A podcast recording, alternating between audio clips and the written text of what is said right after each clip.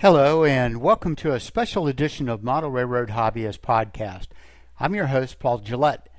Most of you are aware that about a week or so ago, ExactRail sent out a notice to their current dealer network that effective, I believe it's the 1st of May, they would be uh, no longer going to market through dealers, instead opting to go uh, direct to consumer. I mean, they're not the only person that does this. FasTracks does it, and there's others. But it's a change, and it's stimulated a whole lot of discourse, rumor, misinformation on the various model railroad forums. So I contacted Blaine Hadfield at uh, ExactRail and said, why don't we cut to the chase? So we were unable to get together live, so to speak. So what you're going to hear is uh, an explanation by Blaine as to why they did what they did.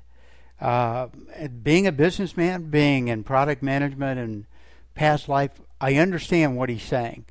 Uh, I used to be in the injection molded industry. I relate to what he's telling me, and sometimes you have to make the hard choices to go on. But you make up your own mind. Again, here's Blaine Hadfield at ExactRail to explain you know, the backstory behind their decision. Hi, Paul. It's a pleasure to be on the show. Thank you for the invitation and the opportunity. As you know, ExactRail has chosen to reposition our business so that sales channels are consumer direct.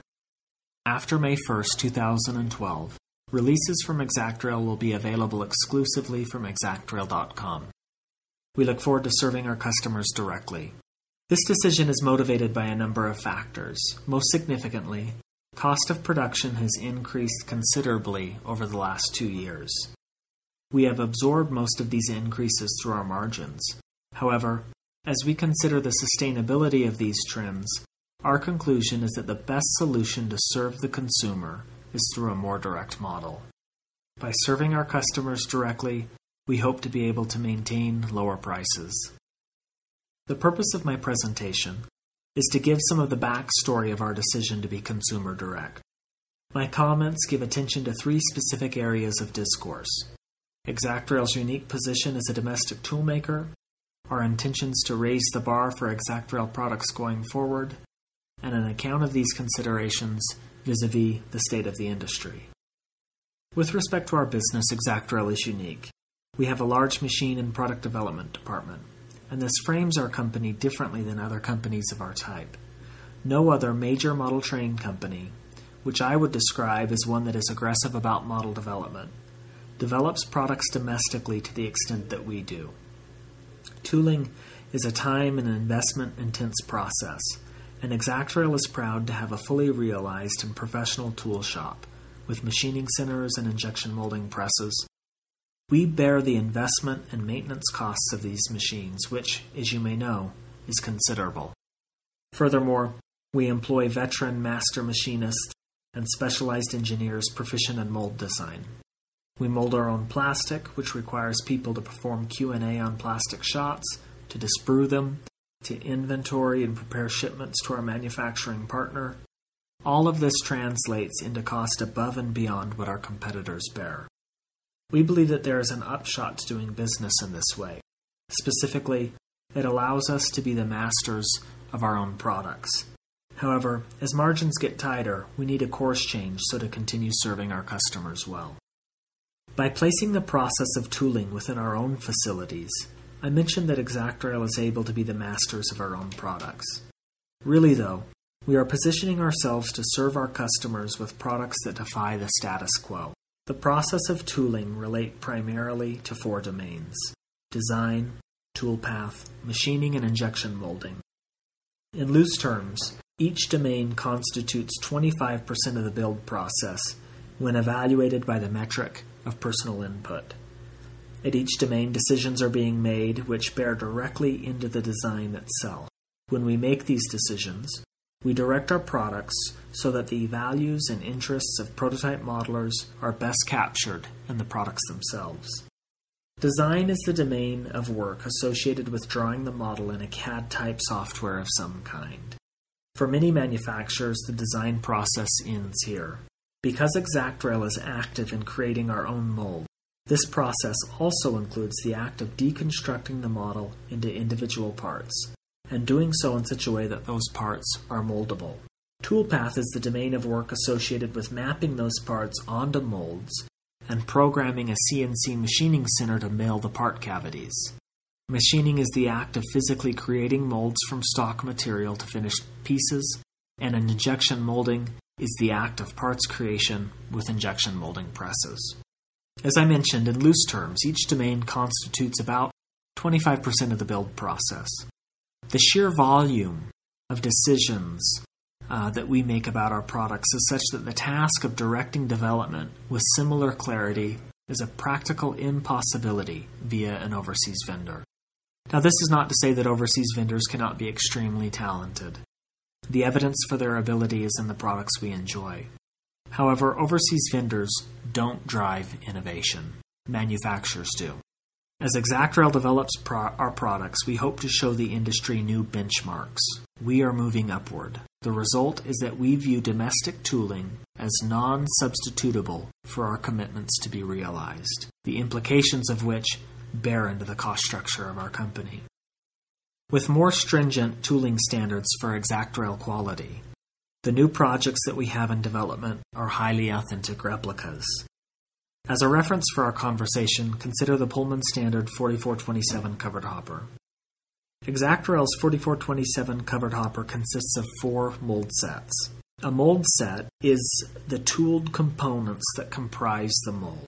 The part count for the 4427 is 105 pieces. The median shot count, where shots is a term for the number of injection molded units for a production of, Uh, of 4427 covered hoppers, is approximately 20,000 units. This week, Exactrail completed molds for a new project. Since we are not yet ready to make an announcement, I will refer to this model as the Alpha Project. The Alpha Project consists of eight mold sets and a total part count of 143. In total, there are 88,191 shots to service the first production of the Alpha car. So, by the numbers, the difference between the PS 2 CD 4427 covered hopper and the Alpha project is a 100% increase in tooling costs, a 36% increase in assembly costs when costs are measured solely by part count. Additionally, assembly and painting complexity is in- increased, the effect of which always elevates costs to a degree determined on a per car basis. The considerations for which usually have to do with the specifics of the assembly and painting processes themselves. By the way, has it been mentioned that costs in China are on the rise? When it comes to being consumer direct, the latent energy behind the equation is not the depth of the distribution network. Our distribution networks have performed well for us. The issue at hand is the end cost for the consumer. Our costs have increased considerably over the last two years. Much of the increase has been absorbed through our margins. We would like to drive the industry forward by making the next step in authenticity. This has cost implications as well, and the answers can't always be raising prices. We don't believe that this is a sustainable course. We have reviewed our business thoroughly. For Exactrail, the overwhelming majority of our sales are to internet related businesses. In these cases, our merchandise literally passes from our hands to their hands to your hands with a 20 to 30% markup. Insofar as this is the case, the markup is pure cost that the consumer bears, even if it is packaged by way of a discount from MSRP. This fact is descriptive. We understand it to mean that the majority of consumers are made aware of our products by way of our own web and print advertisements, and then they turn to their computers to purchase. We have surveyed our business very carefully. We feel the best solution for customers is to serve them with a direct model. We like to employ people. We are proud that we design and build our own products. We appreciate that we are bucking the trend of being a marketing and research arm for a Chinese manufacturer. We, con- we serve consumers better when great products are more affordable. We have taken a strong position we would like to keep costs down by avoiding the sharp markups required of future product. In our review, everything points to this course of action. In the end, this represents a dramatic change for our business. We hope that our customers will see the merits of this change. Moreover, we hope that you will purchase based on our contributions to the industry and the value of Exactrail products. Thank you.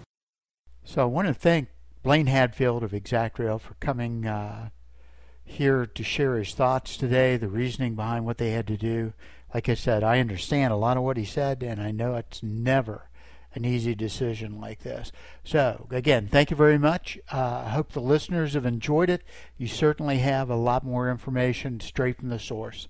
Uh, stay tuned for the next Model Railroad Hobbyist podcast.